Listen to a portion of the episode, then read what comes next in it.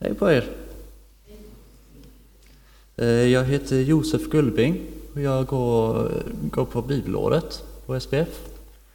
Jag kommer egentligen från eh, Karlskrona men nu i hösten så kände jag att det var dags att flytta. Så då kom jag hit. Eh, det finns en särskild affär i, inne i stan som jag fastnat särskilt mycket för.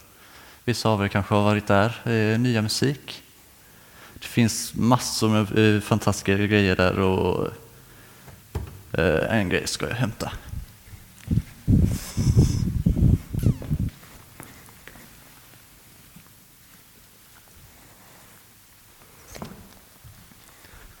Det här är faktiskt min första predikan så det är lite, lite rörigt. Så, men eh, i nya musik så köpte jag i alla fall en sån här liten grej. Det är en hög med citatkort. Och på ett av de citatkorten stod det något fantastiskt.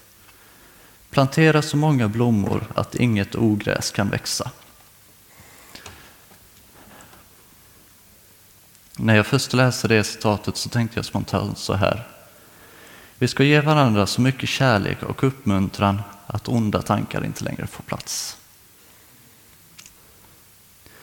Det finns ett uttryck som min farmor alltid har använt.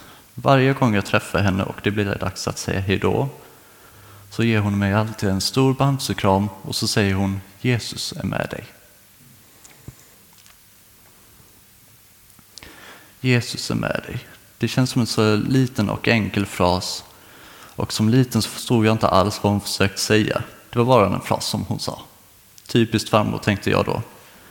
Men nu på senare år så har jag börjat inse att den där lilla frasen den har faktiskt byggt upp mig till den jag är idag. Tack vare de orden så har jag fått en slags trygghet i mig. Att oavsett vad som händer så är jag helt övertygad om att Jesus är med mig. Och om jag bara ber om det så kommer han att finnas där och hjälpa.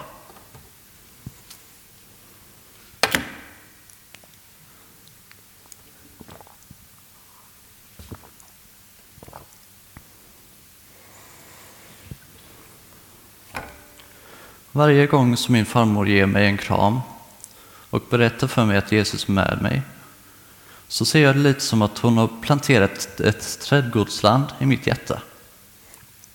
Och hela tiden så planterar hon nya fantastiska blommor. Och varje gång som jag får se henne så är det som att hon med kär, sin kärlek hela tiden går och vattnar alla växterna. Jag vet inte så mycket om det där med blommor och hur man tar hand om dem. Jag är väldigt dålig på växter. Men eh, jag kan tänka mig att oavsett hur mycket blommor man än planterar och hur väl man än tar hand om dem så kommer det ändå att dyka upp ogräs då och då. Det, eh, jag ser det lite som en del av livet. Och i eh, Matteus 13 så läste vi nyss att, om en liknelse som Jesus hade berättat för sina lärjungar om en man som sått god säd i sin åker. Men medan det låg och sov så kom en fiende och sådde ogräs. Då frågade tjänarna sin herre, ska vi gå och rensa bort ogräset? Det var ju du, god säd du sådde. Men nej, svarade Herren då, för då kan ni av misstag rycka upp det goda tillsammans med det onda. Låt istället båda växa tillsammans till det blir, det blir dags att skörda. Såningsmannen i liklösen uppmanade sina tjänare att inte bry sig om ogräset, utan att fokusera på det goda och fokusera på att ta hand om det som är gott. Att inte oroa sig över det dåliga som hänt, utan håll fokus på det som är gott och ta hand om det. Och så vill jag avsluta med eh, den texten som vi läste i början av eh, gudstjänsten. Ta inte rätten i egna händer, utan låt Guds vrede ha sin gång.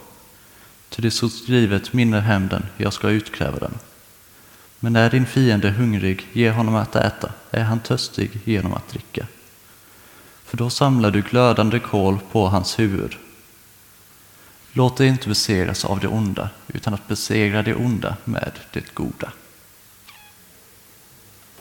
Nu ska vi eh, gå in i lite lovsång Och eh, medan vi sjunger så kommer det finnas till möjlighet till eh, ljuständning. Det finns en ljusbärare där borta och där bredvid så kan ni också skriva lappar om ni har något böneämne som ni vill lämna till Gud.